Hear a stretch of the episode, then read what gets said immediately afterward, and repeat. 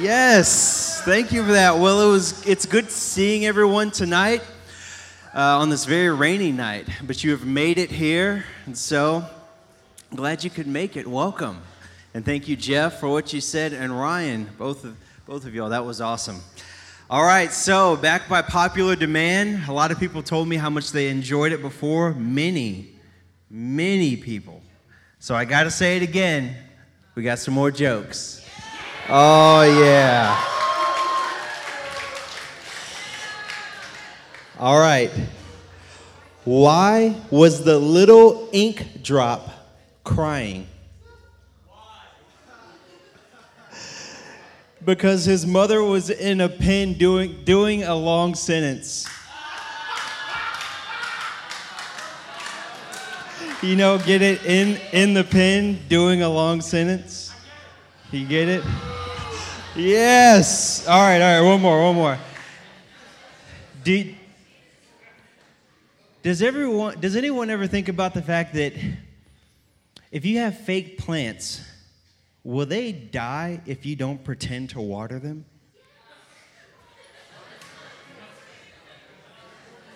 You know, because you got to water real plants, and so fake plants, you got to pretend to water them. This is this is good stuff. All right, all right. Well, I'll move away from the jokes for now. I have a, uh, have a picture up here of my brothers. I love my brothers a lot. Yes. Those are my two brothers with me and Katie at my youngest brother Justin's graduation. Anybody have siblings? Yes, siblings are great. Some of us are only only children and or only childs or however you say that. And uh, you know, I just yeah, it's great being a sibling. I have two younger brothers, and I love them very much. They love me a lot now. They didn't love me a lot a long time ago. Uh, one of my favorite stories in thinking about them is a story that they bring up often, and Katie knows how often they bring this story up. Basically, I wasn't the nicest older brother, and so they used to play Game Boy DS a lot, specifically Pokemon. Well, I had my own room, and those two shared their room. Well, in my room, I have my stuff, and you don't touch my stuff, which is perfectly reasonable. Sorry, I didn't, I didn't learn how to share.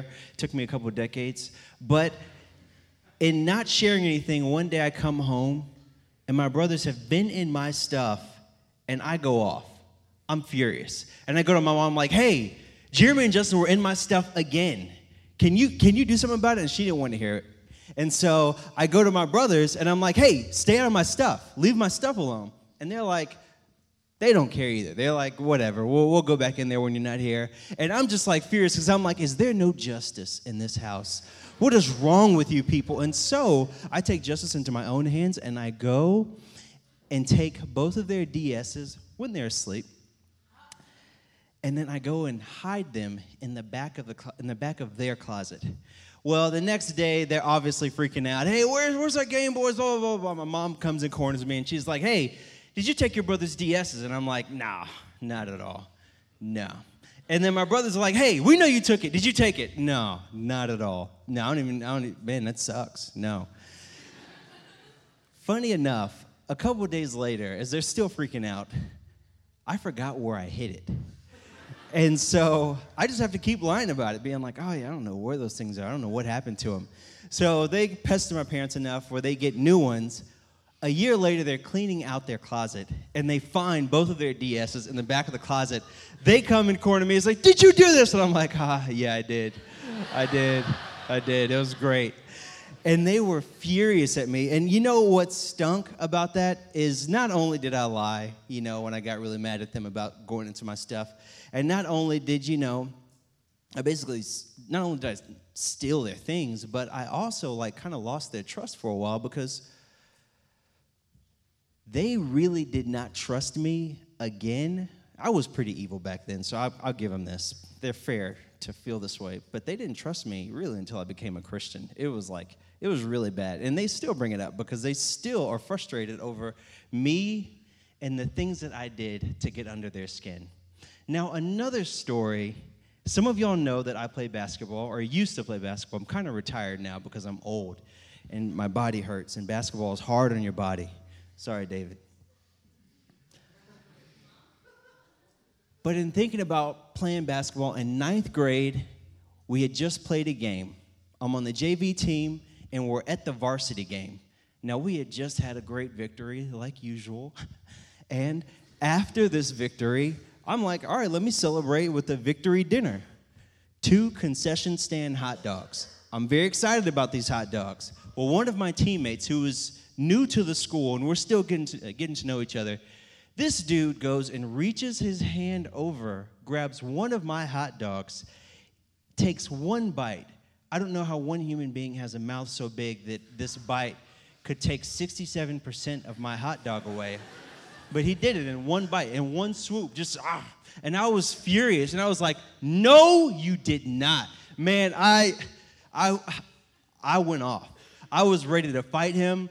I was like, "O H E double hockey sticks! No, you did not take my hot dog." I was so mad at this dude, and I was ready to fight him. Fortunately, I did not fight him because he was about six nine, and he weighed about 260 pounds. And so I did not fight him. But I was furious at him, and my friends were like, "Oh, Jordan, chill. It's just a hot dog." And I'm like, "No, this is this is ridiculous." I was, I don't even like hot dogs that much. I was just, it was just the principle. It's the principle of the matter. You don't you don't go and take a man's hot dog like that. And so this happens. I'm like kind of fuming over it, but then eventually I'm just like, "All right, you know what? Never mind. It doesn't matter." And like later on that night, I just let it go. I just let it go. And it was really cool because we soon after became very close friends, and he was one of my best friends in high school. He is like, I, I, I mean, I love him to this day. And it, we have two stories here. We have the story of me, one being annoyed in one way with my brothers and then getting payback. And then we have another story of me being genuinely wronged. But I let it go. Tonight, we're going to continue our Jesus series. Sean spoke last week on Jesus and how he is the best friend ever, and it was awesome. If you haven't listened to it, we got a podcast, so you can go back and listen to it. It's so good.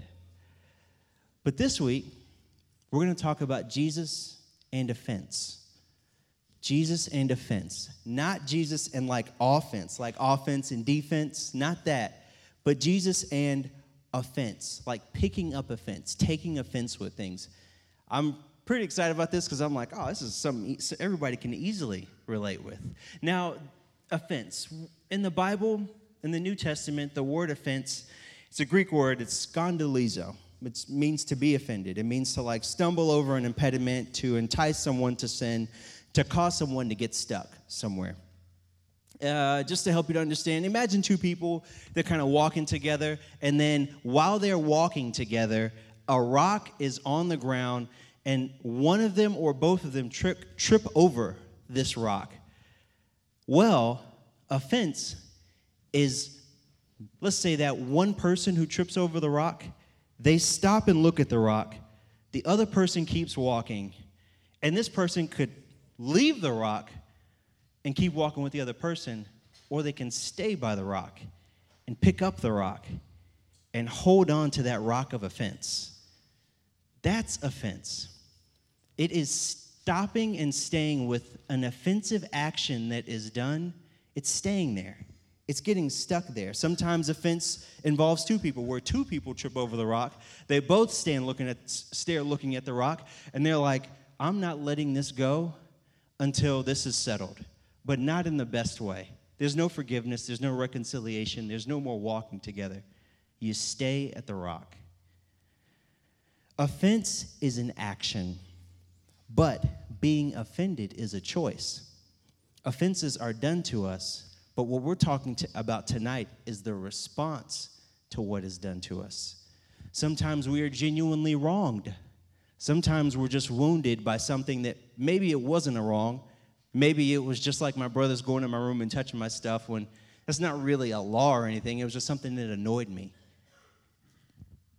Offense is not an action, it's a choice. Offense is never given, it's only taken. Someone can't make you offended. No one can make you offended. You can only take offense. You can pick up the rock and you can stay there. And the thing about picking up offense is whenever you pick up offense, it always leads to retaliation. Always. It, that's, that's just what happens. It just leads to retaliation. I remember seeing on Twitter recently, which was kind of interesting because on Twitter, these two people disagreed about something, which is just really strange because you just never see that on Twitter. You never see people disagree on Twitter ever. And so on this one particular occasion when people actually did agree about disagree about something, one of the per, we'll just say person A sent a tweet out, and then the other person perceived their tweet to be racist. And so they therefore figured they would right the wrong by calling the other person another racist name. And I was like, man, that is so silly. They thought that they would fix the problem by taking offense and responding with racism. So I'm going to answer racism with racism. But that's kind of what we do with offense. You know, uh, when offense happens to us, we retaliate if we hold on to it we retaliate in a way where we have to maybe get them back, like I had to get my brothers back. Or you could let it go. Now, I just want to say this. Some of you are like, all right, Jordan, hold on. You know, as we're about to dab- dabble with the fence tonight, dude, there's a difference between hot dogs and some real wrongs. Your boy, he ate your hot dog. But I have some legitimate wrongs that have happened to me in my life. How are you going to tell me that, like, it's equivalent? Yeah, okay, some people do some offensive things, but what about genuine wrongs? Yes, not all offenses are created equal.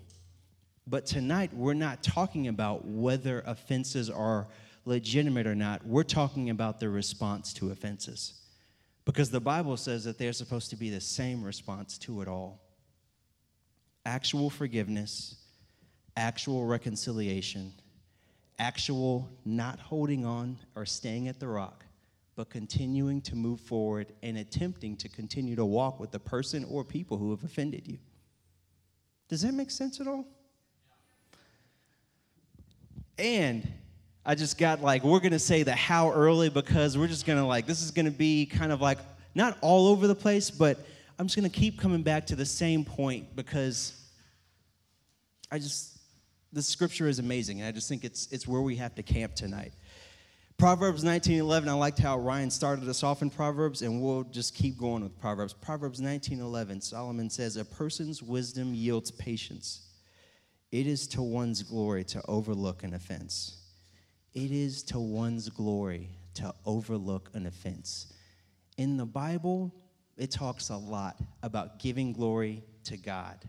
Rarely does it talk about us getting glory. But this is one of the few verses that talks about it being a big deal for you to like heap on praise to yourself or like it's it's an opportunity to to add fame to yourself in God's sight. And that is overlooking offense. If you want to be great in God's eyes, overlook offenses. Overlook offenses. All right, all right. I'll pray and we'll go further, further up, and further in. Father God, this is like this is a this is a subject that we can all relate with, Lord. And I just pray, Lord, that you would any rocks that any of us are holding on to, that you would help us to move past them and to seek reconciliation. And even more than this, Lord God, I pray that you would do a work in our hearts tonight so that we would be a people who could live above offense as you've called us to. Pray this in Jesus' name. Amen. All right. So before I say, before we read our scripture, I want to say, just to kind of help you like understand, what are some things that we get offended about? Uh, we get offended when there are misunderstandings. Somebody says something or does something, and it's like, oh, yeah, I thought you meant this, or I thought you meant that. We get offended about that. What's another thing that we get offended about? We get offended when somebody doesn't live up to our values. Maybe you came from a home where you chores were a big deal and you have to clean and like carry your weight when it comes to cleaning in the house. And maybe your roommate does no cleaning because their mother or their father did all the cleaning in their house. Y'all go and live together. One person is cleaning, the other person isn't carrying their weight. There's tension one person takes offense because, oh, I always clean and this other person never cleans. All of us can relate with seeing a value that we hold high and then someone else not living up to that value, we take offense over this. What's another thing we take offense over? Not getting recognition. I've legitimately taken offense at someone because someone got praise over something that I did a year ago and no one said anything. And I'm like, oh, hold on. So y'all gonna praise so and so, but you didn't praise me? Not getting recognition. What else do we take offense at? We take offense, or at least me, I would I will totally take offense at someone correcting me. At someone telling me what I already know and am already working on. And if you point that out to me and say, hey, Jordan, like, oh, I, if you know me well, your boy is late to one out of three things that he has to go to. It's, it's, it's my cross to bear. I really struggle with being late. And when it comes to being late, I'm really trying to get better at being late.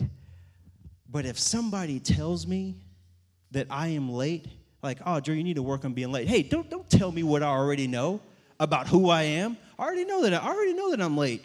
You don't need to tell me that. I don't even care if you didn't know that I already knew. Don't tell me what I already know about who I am. Does anybody else do that? I will also take offense, and I don't know if y'all can relate with this one, but man, I, t- I totally do it. I will take offense over compliments it is like it is it is a real problem. Like somebody could be like i'm speaking right now. Somebody could be like oh jordan i really enjoyed your sermon this week. It was really good. It was super abstract and everything and you like brought all the th- stuff together. And then i'll hear that and i'll be like oh oh okay. So you telling me that my sermons aren't simple enough? Oh so i can't preach a simple sermon. Oh okay or I had another person who was like, Oh, Jordan, I really liked your sermon It was super simple, super simple, but it was so good. And in my mind, I'm like, Oh, so I can't be abstract. I can't be complex. Oh, is that what you're saying? I will totally do that. Like, it, it's like, I don't know, in the movies, you see a guy who's like, you know, his wife walks in, and, you know, I say a movie because this doesn't happen in my house. Not at all. But in a movie, you will see a guy like his wife is like, hey, honey, how do I look in this? You look great. Oh, do I not look great the other days? And he's like, you don't look good. Oh, so you don't think I'm pretty? I, can I not say anything? Like, that, that really doesn't happen in my house, thank, thankfully. But that's like, these are some of the things that we take offense over. And another thing that we take offense over, we will take offense over people not meeting our expectations if somebody doesn't live up to our expectations for them and what their life should look like, we will totally take offense to that. We will pick that rock up and camp on it and just be like, I'm not going anywhere until you get better. One person I did this with, and this is a little bit more serious, but it was my dad. For years, I was like, this is what a father should look like. And you do not look like this. And I was, I said some things to my father that I regret we, we, had, we had periods of time where we refused to talk to each other for months.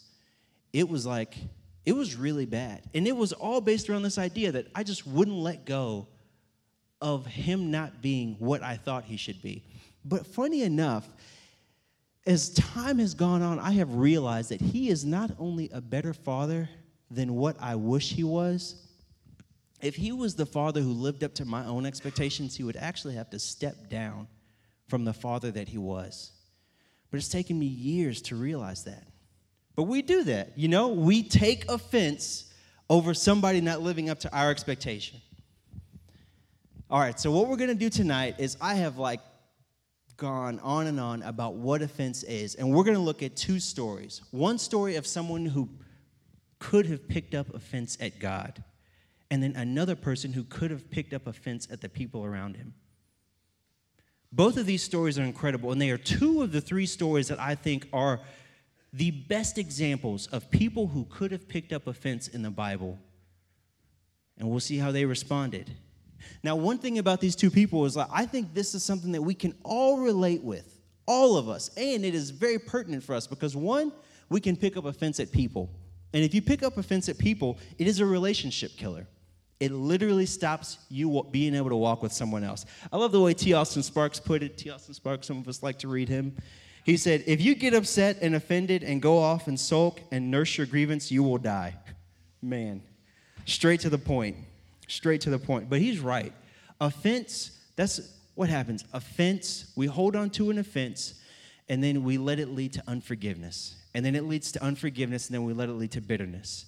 And then we have the bitterness cycle repeated, where we just go and try to repeat the same thing that was done to us, and hurt responds with hurt, and then the world just gets worse. Offense is a killer.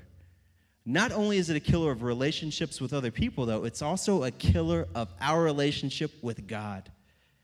It is crushing for our relationship with God. I have seen people, I have been in a place with, with myself where God didn't live up to my expectations of what God should be, and so therefore I won't walk with Him anymore. This is what God should really be like. You see people, they, because something in their life doesn't work out the way that they hope, they give up not only on themselves, but they give up on God. They quit trusting Him. So, we're going to look at someone who could have got taken offense at God and someone who could have taken offense at their surroundings. The first one is our friend John the Baptist. Talked about him a few weeks ago, and this is Matthew 11. This is the guy, he's living out in the desert, was supposed to baptize Jesus, did baptize Jesus. This is great. This is right early on when Jesus is starting his ministry. Matthew 11, it says, After Jesus had finished instructing the 12 disciples, he went on from there to teach and to preach in the towns of Galilee. When John, who was in prison, heard about the deeds of the Messiah, he sent his disciples to ask, Are you the one who is to come? Or should we expect someone else? John is in prison. He's done what he's supposed to do. He's obeyed God and he's in prison for this. You know he is having some doubts about God's plan and what Jesus is up to because he's like, why am I in prison for doing what I was called to do? Jesus replied to John's disciples Go back and report to John what you hear. The blind have sight, the lame walk, those who have leprosy are cleansed, the deaf hear, and the dead are raised. And the good news is proclaimed to the poor. The poor. But then he says, Blessed is anyone who does not stumble on account of me. And uh, in KJV it says, And blessed is the one, and blessed is he who is not offended because of me. Blessed is he who is not offended because of me, who does not pick up the stone of offense because of me.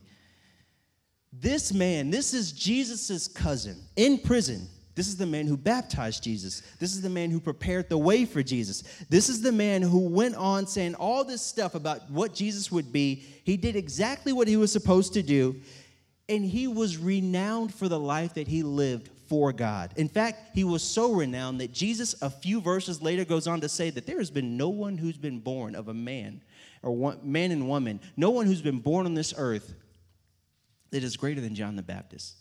He's the greatest man that ever lived. He said this about him a few verses later. John had no family. He lived without entertainment. He lived without friends. He lived without a wife. He lived without a home. He lived without children. He was fully devoted to God. And for that, he is in prison. I mean, his integrity towards God was really almost beyond human understanding. It's hard to wrap your mind around someone so devoted to God like John the Baptist. And this man is in prison. And let me just help you to understand the significance of what John is asking because John is like, yo, hey, Jesus, um, you were cousins, and I just was paying attention to some of the stuff you were doing because you know I preached about you for a minute. And uh, well, you love to quote the book of Isaiah chapter 61, chapters 35, chapters 58, and you love to say things like what you said in Luke 4:18. He said, "You said the spirit of the Lord is on me." Jesus, you said because he has anointed me to proclaim the good news to the poor. He has sent me to proclaim freedom for the prisoners and to recover sight for the blind and set the oppressed free. And so John is like, "Yo, dog, um, you just kept talking about all the different things that the Savior was going to do, and man, you know, you've been doing a lot of that stuff. It's like real good. It's great. In fact, but well, um, you did set that you would, you did say you would set the captives free, and um, well, my address is still like 1600 Prison Avenue, and so I just wanted to let you know I'm here. Help! Uh, uh, Jesus. And then Jesus says this response He says, Go back and tell John this. When John, who was in prison, heard about the deeds of the Messiah, he sent his disciples to ask, Are you the one who is to come, or should we expect another? And Jesus said, Go back and report to John what you hear and see. He is there fulfilling those roles, he's doing it. And then he says, The blind have sight, the lame walk, those who have leprosy are cleansed, the deaf hear, and the dead are raised. The good news is proclaimed to the poor. Blessed is anyone who does not stumble on account of me, who doesn't pick up the rock of offense because I don't meet their expectations. Why does Jesus say this to him? Why would he add that in there? He didn't ask him about, yeah, I didn't ask you about offense. I asked you about, are, you the Messiah? Because the Messiah is supposed to do all these things, and I'm still in prison. And Jesus says, Yeah, but let me bring up offense too. Because he's saying, I am the Messiah, I am the fulfillment of the prophecy. But John, you're going to stay in prison and you're going to die. You're going to die there. I'm not getting you out. I bet Jesus' lips were quivering as he said this.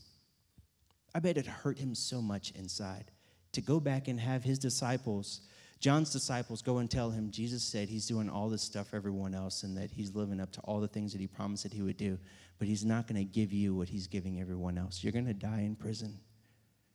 In fact, John didn't just die in prison, he had a gruesome death.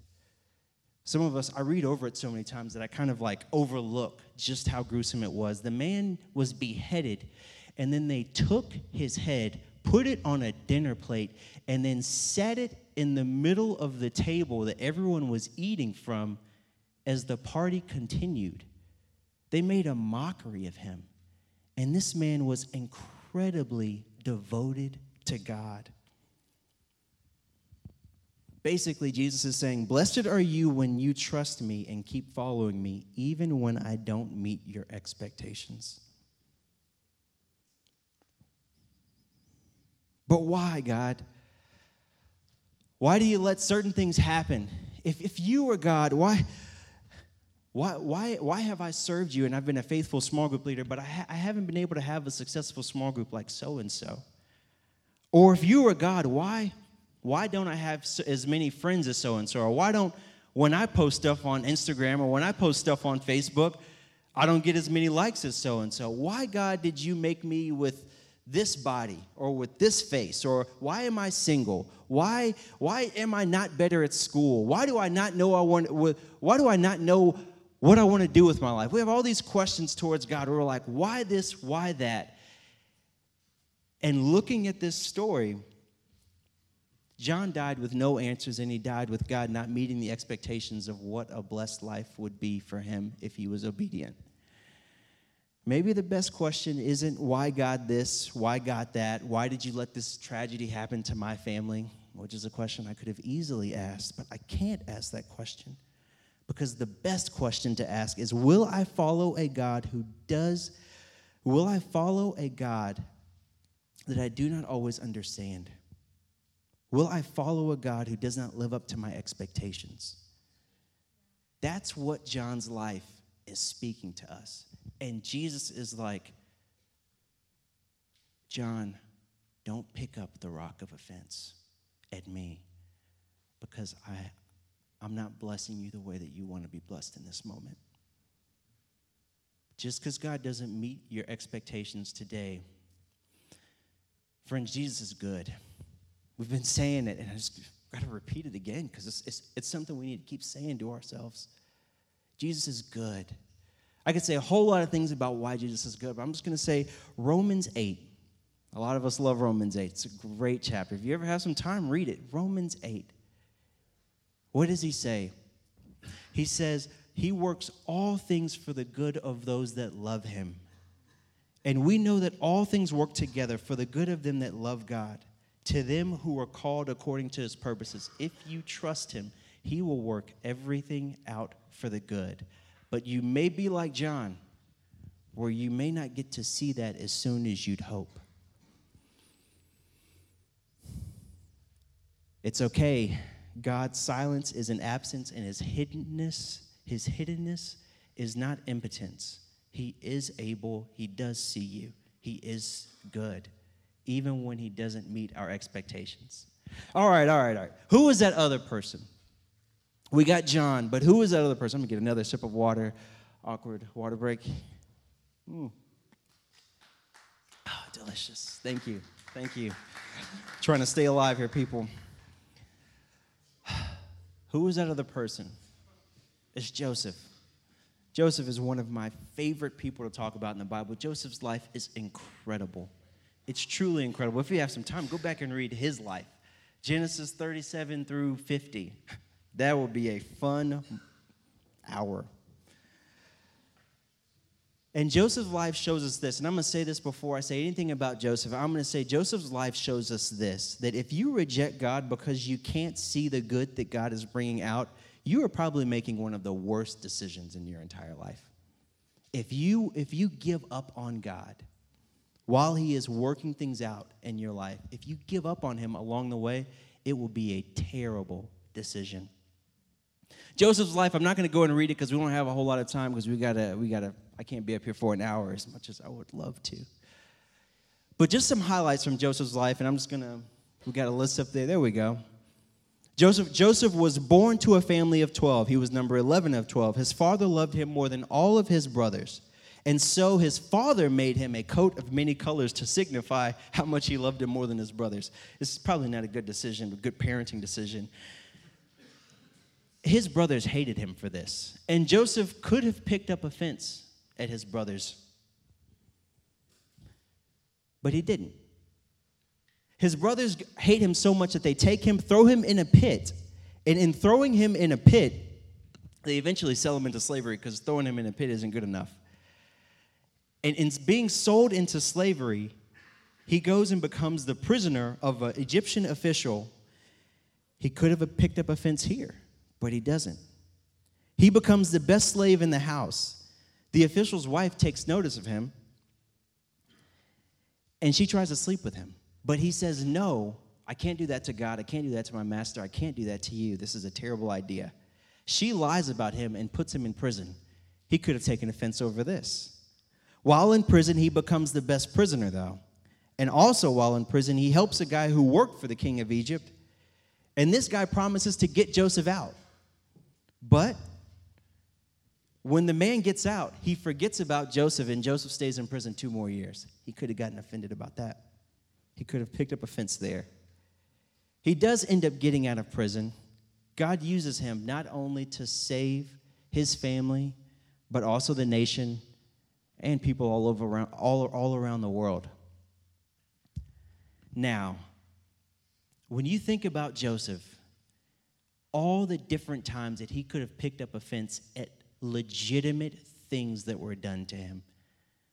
Not expectations not just being met, but actually, I mean, when's the last time? Do y'all know anyone who got sold into slavery? I mean, we've had some things happen to us, but I can't really say I've had someone sell me into slavery. I can't say that. And all the other things, and he's been faithful to God and the people that he served throughout.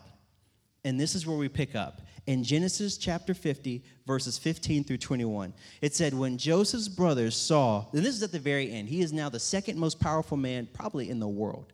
He is the assistant basically to the king of Egypt. He is over everything. And the king of Egypt at that time, it's believed that he was probably the most powerful man in all the world. So that would make Joseph the most second most powerful man in the world.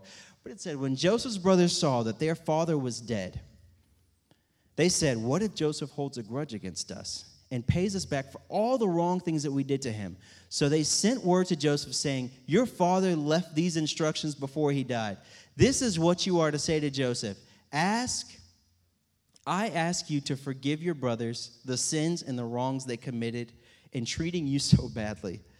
Now please forgive the sins of the ser- sins of the servants of God of your father. Basically, his brothers are like, Dad said, be nice to us. That's basically the message. Just a summary. Dad said, Be nice to us. When their, when their message came to, to him, Joseph wept. His brothers then came and threw themselves down before him and said, We are your slaves. But Joseph said, Don't be afraid, guys. Am I in the place of God? He said, He's basically saying, It's okay that I didn't get treated like God should be treated. It's okay. I don't need to be in God's place. It's not about me. God should be appreciated and treated well, but I understand that I will not always get that. I'm not in the place of God. Powerful statement. I trust God and the place that He has put me in. You intended to harm me, but God intended it for good to accomplish what is now being done the saving of many lives. He trusted what God was doing enough to see that there was a whole lot more going on than what he could just see. In the behind picture was God working, the sovereignty of God, bringing things together, looking out for him. When his family wasn't looking out for him, he knew God was. When his master wasn't looking out for him, he knew God was. Guys, he is good. And Joseph models what looking overlooking an offense is like. He refused to be at the center and he refuses to not believe that God's hand is, hands are over his life, working out all things together for his good. Proverbs 19 11, it is to one's glory to overlook an offense. All right, all right, all right. As I like close, I'm like finishing up and this is like all cool and everything. But if you notice, I said there are two out of three people. These are two of the three people that could take up offense more than anyone else. But there is one who could take up offense more than all others and that is Jesus. And if you, man, you, you gotta, you gotta see this, at least see this, because he's too good to miss this. He's too good to miss what I'm about to say. Jesus could have taken offense over everything.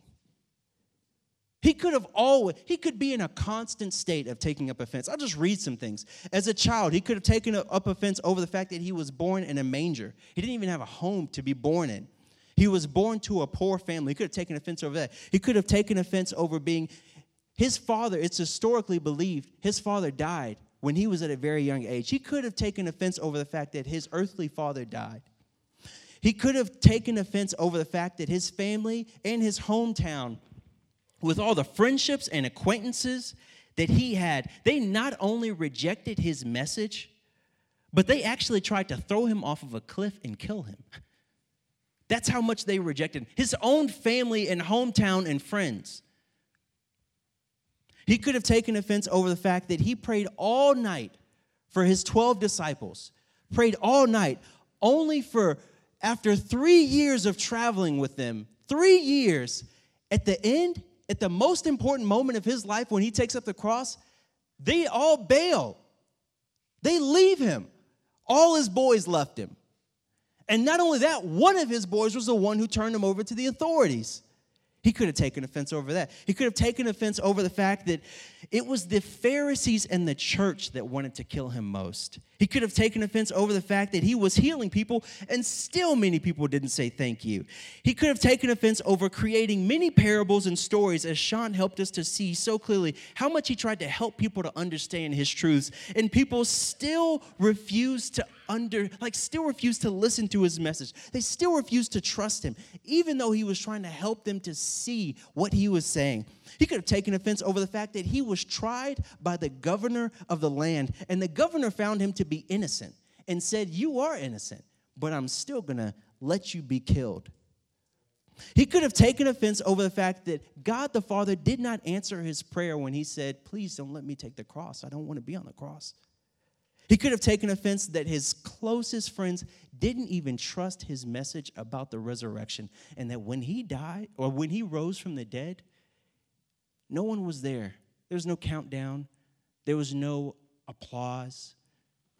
He came out of the tomb lonely because no one believed what he was going to say, what he was saying about him rising from the dead. He could have taken offense over how lonely he was. He could have taken offense over how misunderstood he was. He could have taken offense over being lied about, over always having to forgive, over having to give people, over not being able to give people what they deserve. He could have taken offense over always having to help people and never being able to just relax and like have his own. We never read about a vacation. We never read about him going out and just getting a pizza with the boys and relaxing. And like, we don't read about that.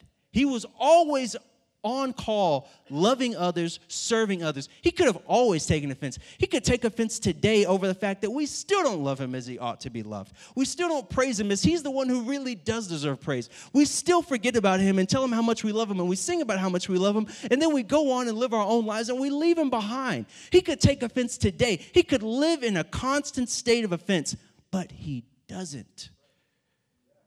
He doesn't what does it say? He's, it says that he lets the he he brings rain to the just and to the unjust meaning he blesses those who deserve his blessings and those who don't. He loves all. He loves people when they don't deserve to be loved. He loves you when you when you actually are trying. He is willing to forgive when you ask for forgiveness. He is good y'all. He's good all right, all right. I'm, I'm, I'm finishing up the band. Y'all can go ahead and come back up. As we've like been talking about offense and all this, all these different things, I just want to, I just, I just want to say this. One thing about offense is that this is tough. This is taking up your cross. This is literally denying the, yourself. Like, it's not getting what you deserve when people take advantage of you. It's not going back and getting what you deserve. It's not, it's not taking things into your own hand. It's literally getting on the cross like he did, renouncing what you could try to get, and then going and saying, Lord, I'm going to trust you.